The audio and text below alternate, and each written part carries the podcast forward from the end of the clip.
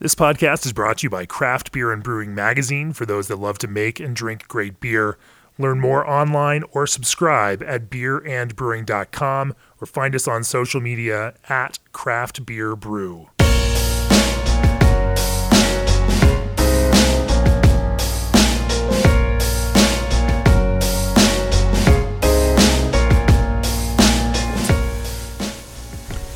So I'm here with JC Hill, Director of Brewing Operations for Alvarado Street Brewery in uh, Fancy name for head brewer, I guess. head brewer, right?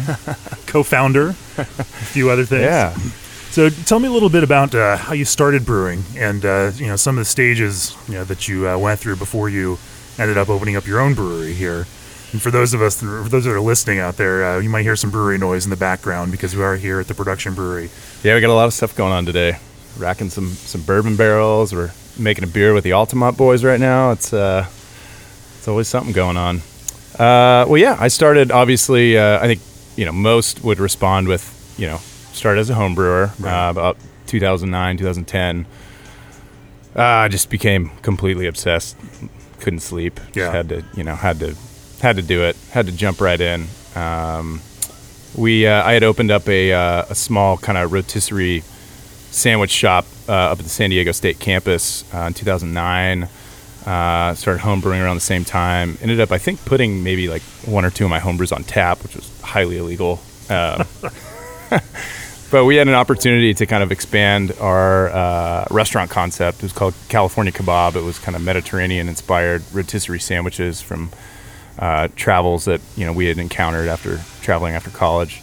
Uh, and craft beer was a huge element to it. We were really inspired by places like O'Brien's and Hamilton's in San Diego at the time, and Blind Lady Ale House, and so we just started uh, treating it like our own little mini craft beer bar, and uh, ended up opening a spot in Pacific Beach with a three barrel uh, kind of nano setup, which was the biggest pain in the ass to brew on ever, but it was a lot of fun, a lot of hard work.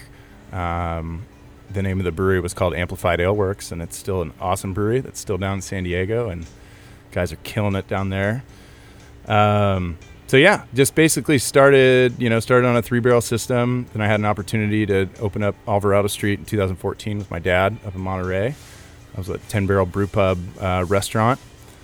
Uh, it was an amazing opportunity to come up here and, and kind of do my thing. I was very fortunate to have a lot of a lot of guidance in San Diego. Um, a lot of my kind of brewing style originates from there, definitely. Um, yeah, just started cranking in Monterey 2014. Decided we wanted to uh, build a production brewery, which we built out here in Salinas about a year and a half ago, and started canning beers about a year and a half ago, and that just things just got crazy, and now we're just yeah having a lot of fun with the artwork, having a lot of fun with you know So eight, 18 months into the the brew pub, you had enough demand for your for your beer and um, you know to open a large scale production brewery, 20 barrel brew house. yeah. that I mean, seems like a bold move and investment uh, for for a young business. Yeah, I mean, I think, you know, yeah, it definitely was. Uh, you know, we really wanted to augment the the our, you know our beer selection and at our brew pub, and that's kind of where it, it stemmed from. Um, you know, I I just wanted to come up and you know run my own brew pub and be the brewer and make beer, and you know, just kind of got caught up into the into the love of it and ended up driving a bunch of kegs up to Santa Cruz in my truck to some some places up in Santa Cruz, Beer 30, Apto Street, and Lupulo, and uh, demand just kind of went from there. And you know now we have a truck that goes to the Bay Area twice a week, and we have a bunch of amazing uh, accounts that we work with that are good friends and great stewards of our beer and take care of it well, tap it fast. You know, it goes quick, hoppy beer, drink fresh, burp hops. That's our motto. yeah. So one of the one of the things that uh, may have uh, sped up your uh, your your rapid rise is a focus on pretty progressive styles and uh, some you know hotter segments uh, such as uh, as you uh, might refer to them expressive uh, IPAs. Um, IPAs with expressive yeast. That's IP. a uh, that's actually a term that uh, Connor and Tim from Cellarmaker like to call it, and I, I love that. I love that word. It's a little, little more educational. Um, we we call them yeast driven IPAs with expressive yeast. Um, you know, hazy hazy northeast style. Uh, that's fine. Um, I just I feel like with those beers, the yeast does a lot of the work, and so we're trying to, you know, trying to push that, let people know that you know the yeast is responsible for a lot of those kind of fruity flavor pr- profiles, and and uh, it's a lot of fun experimenting with those. We also love West Coast IPAs, and Cal Ale is still our workhorse around the brewery. Uh, we also love lagers too. We have a couple lager tanks that we invested in out here, and uh, you know, Pivo Pils, STS. Those are my desert island beers. So I'm very inspired by by those breweries, and w- would would love to someday make a beer like that. So, So uh, when you launched the brew pub, what'd your beer list look like? How, and, and how did that evolve? How's that evolved over time? It's so funny. We were just talking about this earlier. Yeah, we, we have four fermenters uh, at our brew pub and some bright tanks, and so we used to chop a beer up three different ways. We'd throw a nitro version of it. We'd throw some some peppers into it. That's a thing from Colby Chandler out of Ballast Point. Was you know taught me how to do the the, the you know spicy IPAs and stuff. Um, so yeah, we we would make you know one beer, we'd turn it into three beers. So we we'd try to get up to ten or twelve beers on tap, but it was always a stretch, just because you know you're you're spiking kegs and doing different stuff. Um, you know, opening up in Salinas really allowed us to round out our tap list and and just have a lot of fun and, and you know controlling more fermentations and uh, working on our trying to do our best to make our quality improve. You know, every day we're still doing it, putting a lot of resources into that. So did you launch from day one with the uh, your expressive approach to IPAs? No, that that's only been that's yeah. been in the last I think about about a year and a half ago. We made a beer, um, made a beer with our you know, our first beer that we used with, with Vermont ale yeast, and that beer was uh, contains no juice, and then that beer was a- was a really popular beer for us, and so we kept kind of building off of that and, and doing more fermentations with with Vermont with a yeast called Sac Sacch Trois. Um, and now we you know we like to blend the two, which is really nice. Um, you know, there's just a whole world of yeast out there, and Sure, sure. so many options, and and you know we basically treat our production brewery like a giant pilot system, essentially. Okay. what you just said there about uh, like blending or co-pitching uh, two different yeast strains, uh, Sacch Trois and uh, Vermont Ale, uh, is an interesting one because you're the first brewer I've talked to that brews hazy IPA. Uh, I should maybe ex- no, I, I don't care. No, it's fine. I, I, it's it's all good. Whatever people Yeah. want to call it, it's Sure, all sure. good. That uh, you know that that's using two yeast strains at the same time to to accomplish uh, you, know, you know that fermentation. Uh, how did you how did you you know play around? How did you come to that idea? And uh, what do you what do you think it actually adds to the beer in terms of you know perceptive and sensory uh, impacts? Well, credit where credit's due. I mean, uh, Im- Imperial Labs out of Portland, uh, they actually offer that as a blend, and so we tried it from them, just because we had worked with Sacch Trois, we had worked with Vermont independently, and so we're like, hey, let's let's have these guys blend it together and try it in our pub, see what happens, and we liked it so much, we we took it, I think, four or five generations. And when you're dealing with two highly different yeast strains that work at different temperatures and flock at different rates, um, you know, it's it can be a little inconsistent batch to batch. So since we had Vermont and Sacch Trois on hand, we just started kind of blending it on our own, um, which is which has worked out well. But you know, it's also great to, you know, that that these labs are, are really progressive and pushing it as well.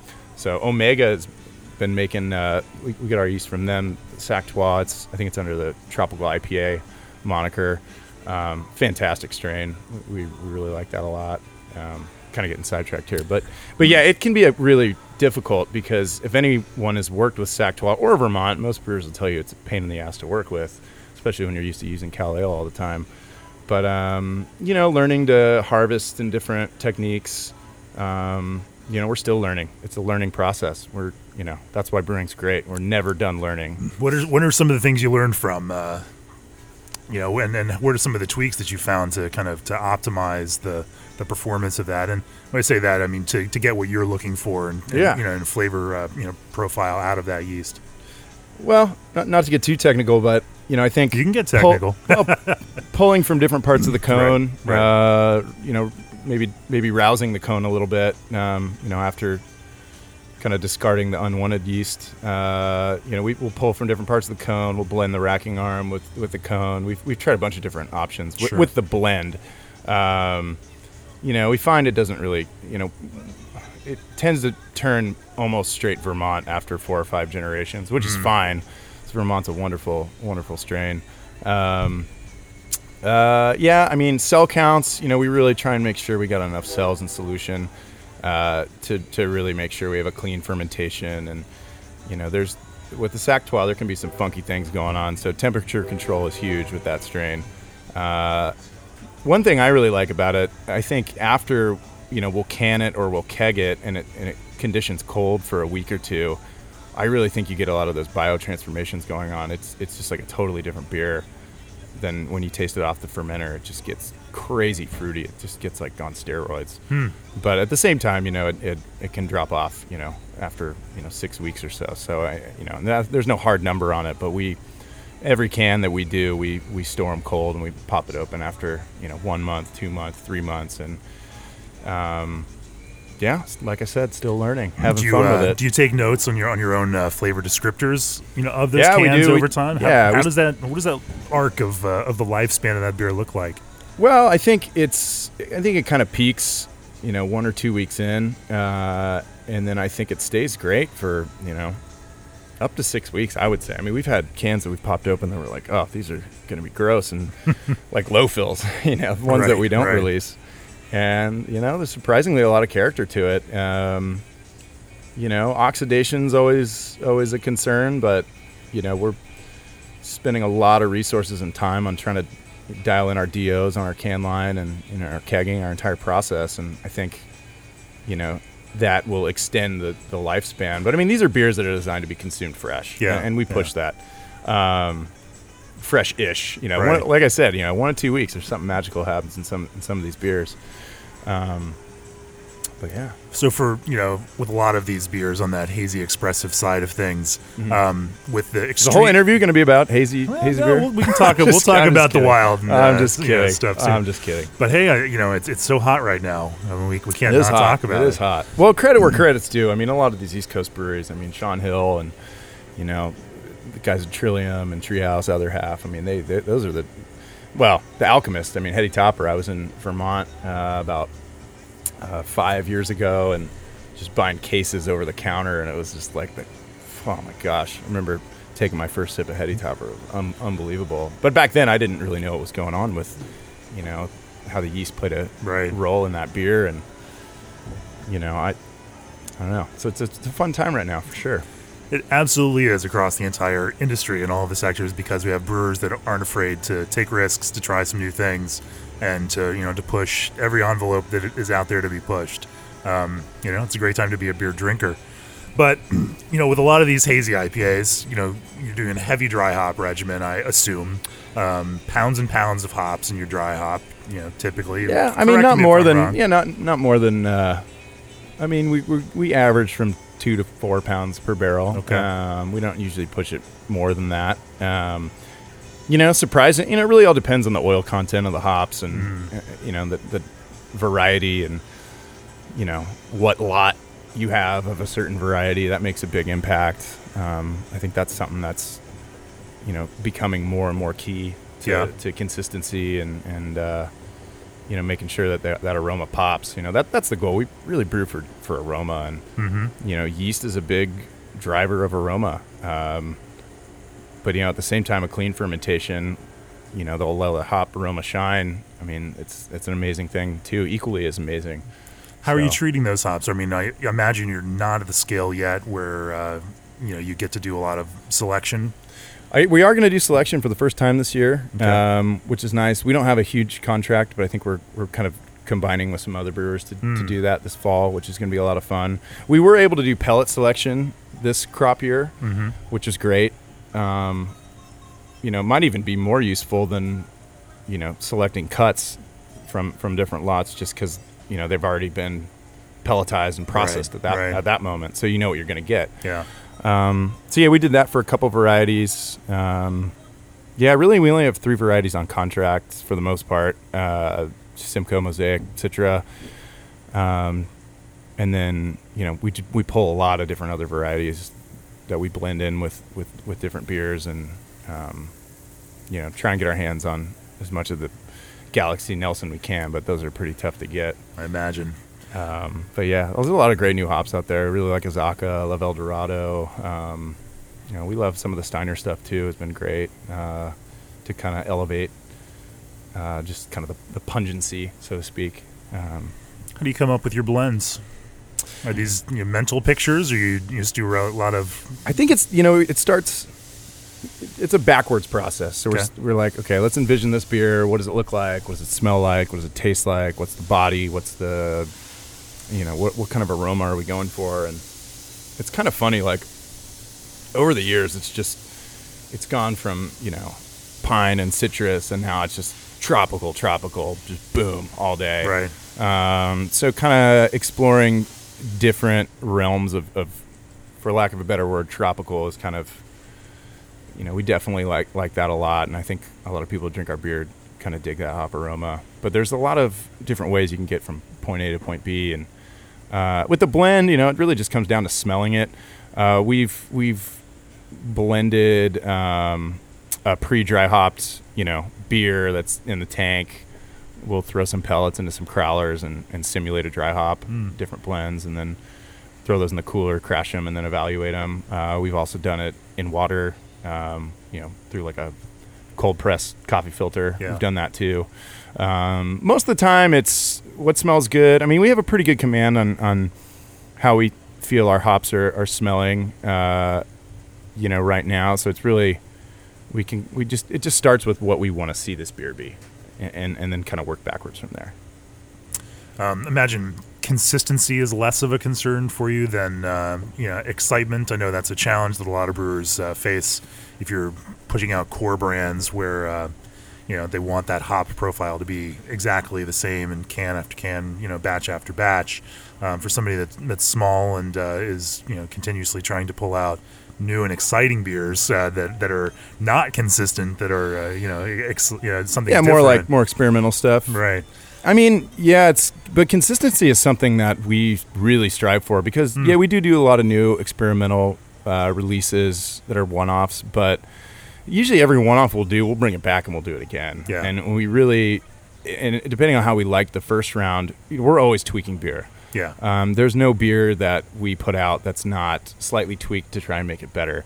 But I mean, we have a couple core beers, like our Pilsner. That's the beer we probably pour the most blood and sweat into. And it's pretty consistent right now. I'm very happy with it, but we're going to just keep keep driving it and try and make it better. Um, you know, some of our West Coast IPAs, we brew those almost on a quarterly basis, and we like where they're at, and we want to keep it consistent. So we're dialing in water, we're dialing in cell counts, we're dialing in, you know, just all right, which lot of Citra did this get? You know, Yeah. exactly. So we're we're we really really try and focus on the consistency of beers that we we put out. But yeah, I mean, um, I guess yeah, I mean, like with the one-offs, yeah, you don't have to worry about it. But if you want to make it again and you want to make it right, you got to really take meticulous notes and make sure, you know, we come back and and and try and recreate it. Absolutely. Now you also do you know sour beer on both the wild, even spontaneous side, as well as kettle sour. Mm-hmm. Um, what drove you into into that sector? Well, kettle sour is great. I, I love kettle sour just because it's uh, you know it has a bad rap, but you know there's a way you can create clean lactic acidity and, and a nice clean fermentation, and then just layer on the fruit, and uh, it's just really refreshing. And I, think people dig that, and it's it's for us it's it's just a fun way to make beer that you can throw in a can and just has a lot of fruit expression, but not a lot of complexity. There's no you know, th- there's a time where you want, you know, something that's, you know, barrel aged. That's that's a beer that's been aging in oak that has all this complexity. That's something we take very seriously, and that's we just decided to create a whole separate brand for that essentially, and that's Yeast of Eden, which is our, our wild and sour project. Uh, but the kettle sour side is, is Alvarado Street, and uh, you know, kind of like our hoppy beers, we like to have a really, you know, kind of bold aroma and, and, and flavor. So we're trying to capture that with the fruit, and kettle sour is really just the vessel for that. Someone just dropped a keg. Oh my goodness! So, um, you know, on that, what is what does your kettle sour method look like? You know, you mentioned there are techniques you use to uh, to get that clean lactic fermentation. Yeah, no, we, we, we were doing yogurt for a long time. Um, went to an incredibly invaluable CBC seminar uh, in Portland uh, a couple years ago where uh, the guys from uh, Breakside, Gigantic, um, and the Commons all just kind of laid out how they how they do their method, and took away some very useful lessons from that. Um, and that kind of drove our method. Although today it's completely different, but we, we did yogurt for a long time, which Yeah. was wonderful. Um, the guys at Nob Hill Foods hated me. I'd come in and buy all their, but now I now I steal all their Good Belly. So we, we actually Ah. use Good Belly now, which is Oh, okay. fantastic. It's uh, lactoplantarum, Right. super clean, acidifies in 24 hours. Hmm. Uh, really easy to work with. Um, I would like to start kind of maintaining our own sort of culture, though. So we're going to look into doing that pretty soon as we as we make more of those beers. Are you are you souring in the kettle then? No, so we we were we were sour, souring in our kettle and our uh, whirlpool. We were doing 40 barrel batches, 20 in each. Um, but now we we have a uh, bright tank that we don't really use anymore. Um, so that's our kettle sour vessel now. Nice. Uh, so we basically run 60 barrels into that, inoculate it. 24 hours later, it comes in. If it smells clean, if it smells like lemon lime Gatorade, we're, we're good to go. Let's throw it into the kettle and Yeah. uh, knock it out in the fermenter and pitch a whole bunch of yeast. And yeah, it's just like a regular beer at that point. Yeah. But yeah, not a lot going on. I mean, it's just, you know, lactic acidity and clean fermentation profile, lots of fruit, nice zippy carb on it, and throw it in a can, and that's that. It's Real going simple beer. can. It's crushable, and there's uh, Exactly. yeah, yeah. no Yeah. confusion with your your wood stuff, which I imagine is priced a little differently and uh, It is. Well, there's a lot more going on in there. A lot more process going on with, with those beers. A lot more more intricacies and stuff. But um, yeah, we call it kettle sour ale. Um, we use oats kind of instead of wheat for body. Hmm. Um, you know, we're not in Berlin, so not calling it a Berlin st- Berliner yeah. Berliner Weisse. There's no wheat in it. Um, but love Berliner Weisse. One of my favorite styles. Love Gose. We do we do a Gose as Yeah. well. We call it a Gose style uh, ale. But uh, yeah, kettle sours. Uh, I appreciate that Gose style. you Gose style. Yeah, yeah. Trying to be as uh, you know correct as we can. As an editor who has to make that change on a lot of things over and over again, yeah, I, I appreciate that. Well, that's the trouble with all the one-offs is all the Yeah. uh, the education becomes tricky. So we're writing Yeah. all these new beer reviews or beer d- tasting descriptions, and we try and uh, update our staff every week. We do a email with literally all the tasting notes and the malt, the yeast, the hops, everything, just so all the information's laid out. But it can be it can be tiring when you're when you're doing a ton of new beers and stuff. I imagine. Yeah. Really fun though. Really fun. So you've even done uh, spontaneous fermentation, no yeast pitching out here, even though uh, it doesn't We get, have, doesn't get that cold out here on the in the winter, in the, in the winter out here, we're in Salinas. We're, we're about six miles inland from the coast. Uh, it'll get you know down into the 30s at Oh, night. okay. So uh, we've used uh, some macro bins, which are basically big kind of plastic totes that uh, a lot of the vintners will harvest uh, grapes into. Mhm. We use it for for grain, graining out.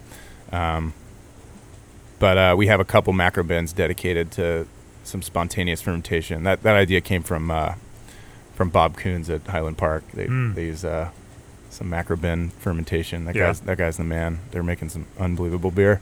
Um, but yeah, no, just uh, having fun. So yeah, that that How's all is going to be. taste? What's your local terroir? Uh, Uh, it's it's weird. like? It's weird. It's super weird right now. But it's a year in, and you know, a lot of these beers take a long time. You know, this is going to be a, a three year project, and Mm. you know, we're our uh, head brewer and blender for Yeast of Eden, Andrew Rose. He's he's on it. He he's just incredible at at, at, uh, at what he's doing, and really excited for the stuff that's that's going to come out later this this fall and winter on that side of things. It has been a nice trend to watch that uh, the spontaneous beers American brewers are making. Um, over Well, I think yeah, I think last- Jester King with the Method Yeah. Goose spelling that out. We were really inspired by that, and that's what that's what started this spontaneous thing. You know, doing a 18. It was an 18 hour brew day. It was turbid mash and it was a pain in the ass, but totally worth it. Yeah, yeah. I, I mean, I hope. You I mean, hope we'll it's see. worth it. we'll see. Regardless, it's it's gonna be. Uh, we'll we'll find out. Hopefully, it's not a huge waste of time and effort. But uh, You know, yeah, the, that's how you the learn. good things in life. You know, you got to learn, and and I don't know. It's fun to just go for it. So you mentioned a little while back that uh, one of your favorite beers uh, is your pilsner, and uh, and that's another thing we've watched uh, brewers making hazy IPAs, sour beer, wild beers, um, who have a, a strange, crazy attraction to pilsner. Um, what is it about pilsner that uh, you know that, that draws hip brewers like you all? Well, I don't know. I think it's just the. Uh, I just love the hop character. I love the noble hop character. Um, I actually had a. It was Sam Adams used to make a Noble Pils uh, years ago. That was, I thought was fantastic. It just and and Victory Prima Pils was was one of the earlier ones, and then you know, Pivo came out, and you go drink that at the brewery, and it was just like a religious experience. It was insane. And then obviously having STS and I don't, you know, I, don't, I think for me it's the hop character. I love the hop character. So that beer, surprisingly, our Pilsner is the hoppiest beer we make Hmm. on the hot side. Interesting. We use a hop back and just load it up with whole, Huh. whole cone uh, noble flowers, um, and then uh, no no dry hop on it. But it's a really hoppy beer. Hmm. Surprisingly, something with the yeast and, and the noble character. Just it's just totally different from American hops, and it's just really refreshing. Yet it's so hoppy, but it's not. It doesn't wear your palate down like you know American hops would after you know. It's just a great session session beer, and oh, it's wonderful. Yeah, no, it's uh, it's an interesting trend to watch, and um, you know, even even the beer fans, the the beer nerd traders out there, I'm seeing more uh, More pills, more, pil- man. more pilsners getting shifted around this country. Yeah, I mean that'd be great. We're we love brewing brewing lagers and and uh, lager yeast is a fantastic strain to use for hoppy beer. Fantastic. We we love it. Tell me about the first time you saw your cans showing up in pictures on the other side of the country. I mean, that is one of the interesting and uh, somewhat you know unique experiences of brewing the styles of beer that you do. Like, uh, you know, the, the beer fans out there, they get it out to places that you could never distribute it to. Um, but that has to has to be a mind trip to you know, yeah, to- it definitely is. It's you know super super humbling. Uh, a little scary too. Seeing some beers that are like a couple months old on them. I'm like, oh god. Like that was canned like four months ago. Uh, no, but it's it's super humbling. I mean, we're just I don't know. We're we're really blessed to that people want to drink, you know, our beer. I'm we we make we're selfish, you know. We make beer that we want to drink, and I'm just stoked people are into it. Um, it's a lot of fun the whole process, seeing it all come together. Having a lot of fun with the artwork too is, is for, for me that's that's a lot of fun. Uh, that's almost as fun as making the beer now. It's just like Really? see- having it all just come together is is just a, a trippy what, thing. what's your artwork process? Do you work with local local folks or uh, we have a fantastic designer we've been working with for a couple years now. They're Blind Tiger Design out of Mm, Seattle. right. Um, so I'll have like a really stupid, wacky idea, and they'll be like, "Yeah, that's ridiculous," and but just come back with this amazing uh, artwork and. Um, yeah, it's it's it's evolving too. I mean, we have you know we had different influences in the you know about a year and a half ago when we started canning, and now it's like totally a different influence. Now we're going Yeah. in, in a whole new direction, and and I'm excited to see what the what the future brings.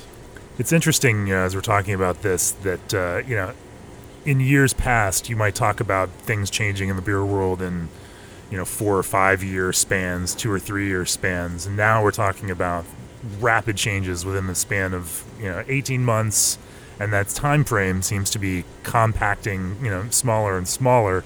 Um, how do you in running, you know, two breweries, a, a brew pub and a production brewery. Run a do you- restaurant too. It's big, big restaurant. No, Yeah. it's, a, it's a lot of work. No, How do we have a great staff. how do you plan? How, you know, how do you make decisions for the future?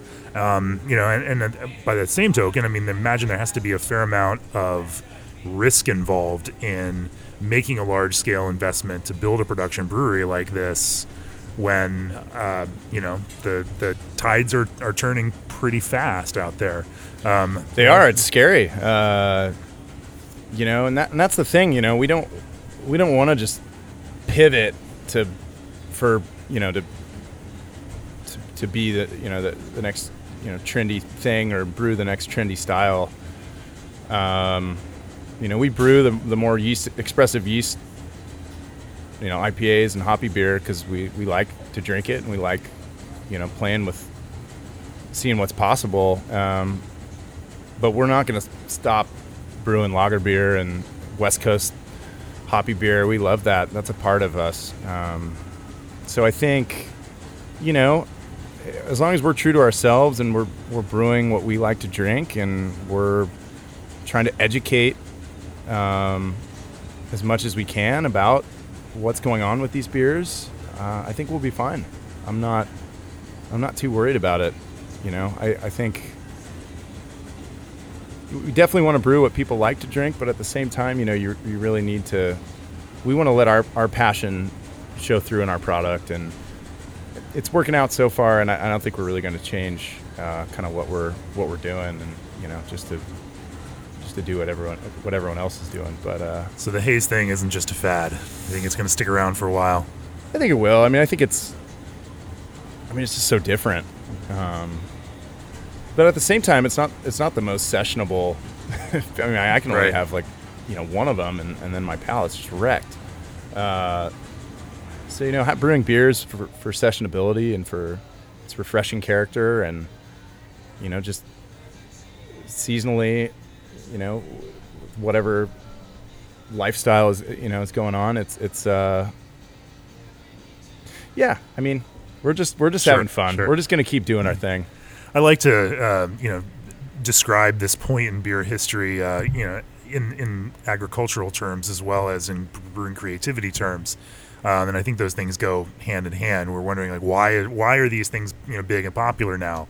Part of the reason is that we have the agricultural product, new hops varieties, flavorful hops varieties that now exist that five years ago didn't exist in these kinds of quantities or didn't exist at all. Well, know, you can make good ha- hazy beer with uh, you know more traditional Sure. Northwest hops. I mean, Yeah. we, we blend a lot of C hops into, into some of those beers. Yeah? on, on occasion. Yeah, absolutely.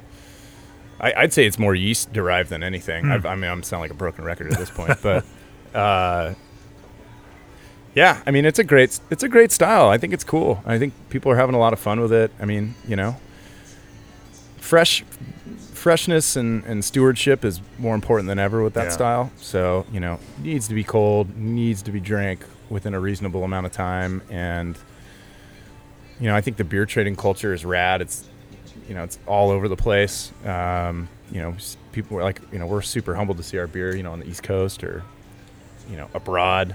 Um, you know, just throw an ice pack in the box. That's all we ask. And so you guys have, have grown this brewery all through self distribution. You don't have you don't work with any outside distributors. Um, how much of that beer that you're selling is sold straight through your own tap rooms versus out there through your own distribution, you know, uh, reach to, to outside accounts? Well, we're really fortunate to work with some amazing accounts uh, in the Bay Area, uh, Santa Cruz. Um, I'd say we still sell a lot of beer between our tasting room here out in Salinas and our brew pub in Monterey.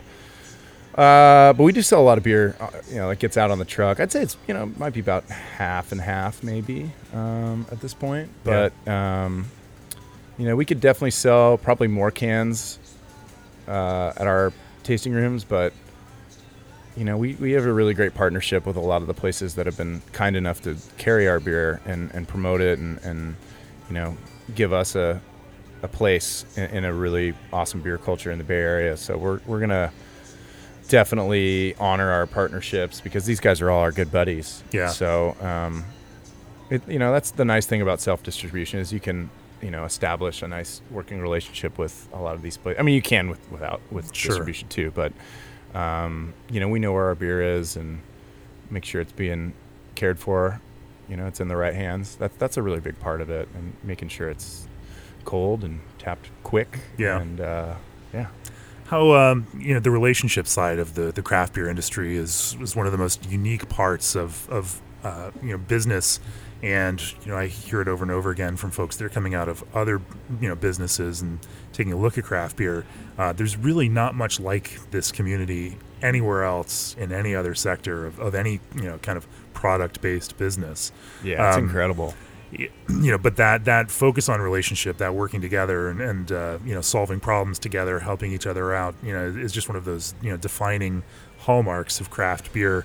Um, you know, is that one of the things that draw drew you into this? And uh, I mean, we wouldn't be here without that. I mean, everything we do, all our SOPs and everything is just a combination of stuff learned on, on the journey from from innovators. It- you know, I mean,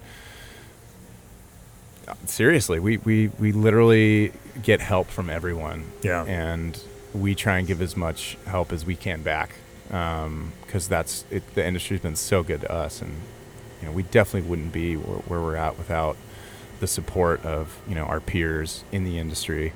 So it's it's incredible. You're, you're- like you said, there's literally no industry like it. Um, you know, it's definitely. We'll see how things go. You know, more and more breweries opening every day. It's it's incredible for the consumer, and it's just an incredible time to be in craft beer. And you know, you'd think with all this new competition, it you know, it wouldn't be so open book, but it's I feel like it's never been more open book. Yeah. So for us, it's you know, we thrive off of brewing beer with our friends and you know, learning from each other. It's it's so cool, and there's no no industry like it. It's yeah, it's unbelievable. Have you hit up on any competitive issues that have, uh, you know, because that, that is the other uh, thing we're hearing, you know, some of lately that uh, um, in certain sectors, some of that's starting to get a little tougher. And, uh, and so maybe, you know, we're uh, Definitely, watching a I, little I've, I've- yeah. I mean, I've heard I've heard stuff. I mean, I think you know we've we've stayed clear of that. Um, no, I mean we we've just been really fortunate, uh, to be honest with you. I think, um, yeah, everyone everyone's just helping each other, and I hope it stays that way. yeah. So what's next? What's on your horizon? What are you most excited about? Uh, you know, just just getting used to. We just kind of expanded our brewery a little bit. We have a whole new cellar with some new fermenters, and we have our canning line that we've had for about four months now. Um, so just getting used to that, and, and really just kind of just dialing in our our processes. You know, more and more, working on our quality, working on our DO, working on just our lab procedures and, and just getting good written SOPs in place and you know trying to uh, train our staff well and I mean having a lot of fun going to a bunch of events that's that's been great the travel schedule's been just a lot of fun Yeah. it's been hard for me I have three little kids so it's like it's a little tricky but uh, yeah. Where have you been going? just just various uh, events you know Yeah. Bay Area Southern California um, you know we're gonna go to do some things next year on the East Coast which will be a lot of fun um, yeah we've been really fortunate to make beer with a lot of uh, breweries that you know we really respect and are, are good friends and um, that's been a really really great way a lot of a lot of uh, a lot of meiosis there just a lot of learning from each other and hanging out and it's it's great it's a great time It is one of the great things. You can call it work when uh, your buddies come over to the brewery and you brew, brew beer together. Yeah And, i have uh, to tell my wife this all the time like no it's work i have to go Yeah, to yeah. this festival and hang out and drink beer it's Right. work Right. so, anything else on the on the long term horizon for Alvarado Street? Um, yeah, I mean, you know, we're in a really good place right now. Um, we're definitely gonna, you know, make more beer, but we're gonna be smart about it. We're gonna make sure that, you know, if we if we add, you know, new accounts, that it's it's a place we would want to see our beer at, and um, a place that'll take care of it. And yeah, we're we're gonna make more beer. I, there's no plans for like another. I mean, we like I said, we just finished expanding this new cellar, so just kind of falling into it and, and really focusing on our process and focusing on new recipes and maintaining our older ones and making them as, as good as they can be and having fun with the artwork and go to some fun uh, festivals and just enjoy the occupation you know i think that's that's in the immediate future and then Yeah. what happens after that who knows i mean i think if we were to get much bigger than we are now for me personally it would it might be not as much fun because it, it might be a little more stress so i think you know i li- really like where we're at right now So, you launched this business with your dad. How? Uh, Yeah. You know, the the family element clearly is something that's important to you. Um, how's that experience? And, and I imagine there are days you want to kill each other, and there are days that uh, We get Uh, along great, actually. Yeah, he, he's an incredible, incredible person, and um, yeah, he he really kind of lets me sort of operate the business. I could put my sort of creative uh, approach to everything. You know, he's he's he's pretty hands off, but he does help me with a lot of the stuff, like so the, the more admin side of things, like running the business and helping with accounting and and, and that kind of stuff, and and you know, so the less glorious tasks he he loves to to handle, which is Yeah. super super convenient. Allows me to focus on what I'm you know passionate about, which is the liquid. So Yeah. So staffing a brewery out here in uh, Salinas, um, where do you where do you pull from? Do you you take uh, pull you know- from our restaurant. Okay. Start as a busboy. Might be the head brewer someday. really? No, I You'd mean rather train uh, them yourself than uh, you know. No, that's that's not true. We we've hired brewers before. I, I I you know it's there's not a lot of brewers in our area, so we Right, have had right. to train uh, you know ourselves and, and have a training program set up. Um, but no, we've we've definitely hired hired brewers. Um, it's it's tricky, but you know, people who want to work in a brewery are so passionate. Yeah. I was, we were just having this conversation the other day. Our overtime is crazy because no one wants to stop working, which is like Yeah. a great problem to have. But it's also like, damn, this is this payroll is not looking so good for this Yeah. uh, this pay period. But um, you know, I mean, I, I'm just really blessed to have a staff that doesn't want to clock out and they want to get the job done and they care so much about the product. I mean, that's so refreshing, and our team is honestly just so solid. I, I I'm just incredibly incredibly blessed to have this this group of people on our on our staff in all areas brewers sales uh, you know our my general manager and our assistant manager at our restaurant our chef. I mean it's just a it's a great time right now. We've definitely you know struggled with staffing you know in the, in the early years. And i think now that we're a little more established it's people are just super stoked to work and take great pride in what they do. And if i can foster that as much as possible I mean, that's that's like the best case scenario. Sure, sure. How important was the food component as you got you know got things off the ground? I mean, a lot of breweries that are opening today are just tap room and uh, they don't want to mess with food. But uh, Yeah. you guys jumped right into it. We jumped right into it. and We were really serious about. I mean, we're still serious about it, but we were really trying to get, really trying to get creative and fancy with it from the get go, and uh, it actually didn't really work out as well as we had hoped. We had we really wanted to make it unique, and it turned out the consumer was like, "Nah, I don't really, I don't really want to go that route." so we ended up making some changes, but now we have a really nice kind of medium where we have you know, we, we have some incredible food. Our, our new chef, Brandon Miller, um, the guy's been around for, for decades. He's ran some amazing kitchens uh, in the area. And uh, we're more specials driven now, which is really nice. So, you know, being so close to the ocean, he'll go grab, you know, like a salmon caught that day and we'll, we'll you know, have it on for a special that night or, um, you know, we're out here in Salinas, we're going to set up a, a meat locker. So we're going to have like our own charcuterie program. There's some great dairies around here. So, you know, I, I mean, we want it to be very local focused. Yeah, Um, that's really important to us with, with the food and, and have it be sustainable and, um, you know, as much kind of scratch element as possible, but, you know, within reason because it, can be very difficult to, to run a scratch kitchen. And we're not a scratch kitchen, but we, we definitely try and, and source local whenever possible and um, take great pride in, in, in the food and everything. So, and the pairings as well. We always have a pairing that we drill down into our staff. Like, all right, let's let's push this with this beer for this week, and each week it changes. So we're we're trying to, uh, you know, we're trying our best to kind of marry the food with the beer, and it's a uh, you know continuous continuous uh, project, and just got to keep keep at it. What's one thing you wish somebody told you uh, before you launched the brewery? Oh man, so many Can you narrow it down to one? So many things. Yeah. Yeah, I mean, narrow it down to one thing. Uh, Or a handful. I should have gotten a bigger mash tun. Probably that would have been Really? that would have been helpful. Yeah. Yeah, we brew. I mean, we weren't brewing as many kind of double IPAs in the earlier years, and now we, we, brew quite a bit of double IPA now, and higher gravity beers uh, in our mash tun are just a nightmare. Yeah. So I wish I had uh, gotten a bigger mash tun. That's I don't know why that's the one that's sticking out, but we had to kind of work around that a little bit. Now we've got our process a little more dialed, but Yeah. you know, always trying to make kinks and make it better and more efficient. You know, trying to work efficient. is Really, really difficult. What are some of the favorite beers that you make? Um, you know, I love malt a lot.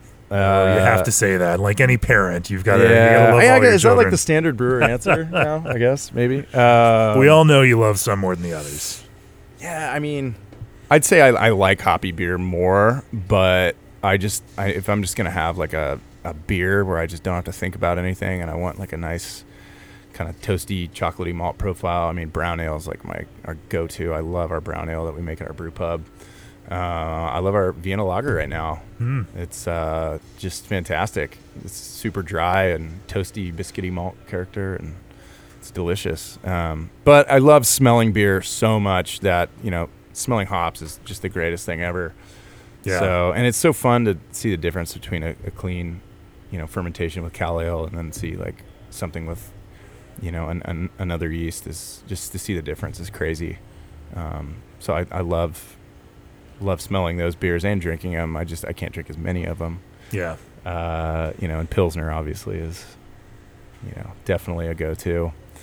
Um, yeah, I mean, you know, I don't really discriminate. I love drinking just all different kinds Yeah. of beers. Somebody handed me a PBR, I'd be all over it. So, Sure, sure. What were uh, some early influential beers for you? So uh, I went to college, uh, upstate New York. Um, so we had Ithaca Beer Company. It was right there, right near where I went to school at Cornell, and uh, so I I drank a lot. This is embarrassing to say. I drank a lot of apricot wheat when I was like 18, 19. it's delicious beer, actually. Okay. Uh, so then We're not advocating underage drinking by any stretch. Yeah, yeah. Wait, what Just, was I uh, saying? I mean, 20, 21. 21. What am, what am I talking about? Yeah. Yeah, in between Milwaukee's best, I was, uh, you know, Yeah. get get down on the Ithaca apricot wheat. But um, yeah, and then I, I graduated to a beer called CascaZilla that they made, which Mm. was like that was the first time. That was my first like aha moment where it was like, wow, you can smell beer. This smells like nothing I've ever smelled before, and it was Yeah. just an all Cascade, like kind of like Hmm. red ale, hoppy red ale, and it was just insane. used to go fill growlers down there, and um, and then obviously, you know, living in San Diego, uh, I was down there for six years. You know, having some of those, you know, Nelson for the first time. Just Yeah. Nelson, Duet, just all the Alpine beers were just crazy. Uh, Pizza Port and um, I, I love all of Society's beers. Just unbelievably, you know, amazing aroma profile in there, and just so clean and crisp and drinkable. Um, yeah, I'm sure there's a lot of others. A lot of others. sure I mean, do. since I've moved to Northern California, I mean, my my big influence is Sante Adairius. You know, hundred percent with with the uh, character that they have in, in, in all their beers, hoppy and on their on their sour sides, incredible. Yeah. And you know, love what the boys at Cellarmaker are doing. They've been really pushing the envelope. Just incredibly aromatic and, and flavorful hoppy beer, and you know, those guys know their hops, and so I've I've definitely, you know, learned a lot from them. So, Yeah. and Vinnie's the man, of course. Of course. Pliny ear- early on was you know unbelievable, and I it's amazing. Now I, I I just yeah, STS is a great beer too. Yeah. yeah. Well, thank you, JC Hill, Alvarado Street Brewery, and uh, Sali- Salinas, Salinas, How do you pronounce Salinas. Salinas, yeah. uh, California. Salinas, California. Thank you for Um, having me. Really appreciate it. You're making some uh, exciting, creative beers and doing it in interesting ways. And uh, thanks for talking to us. Thank you. Thank you. Appreciate it.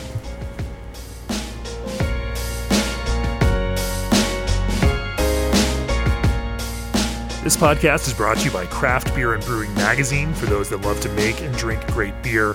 Learn more online or subscribe at beerandbrewing.com or find us on social media at Craft Beer Brew.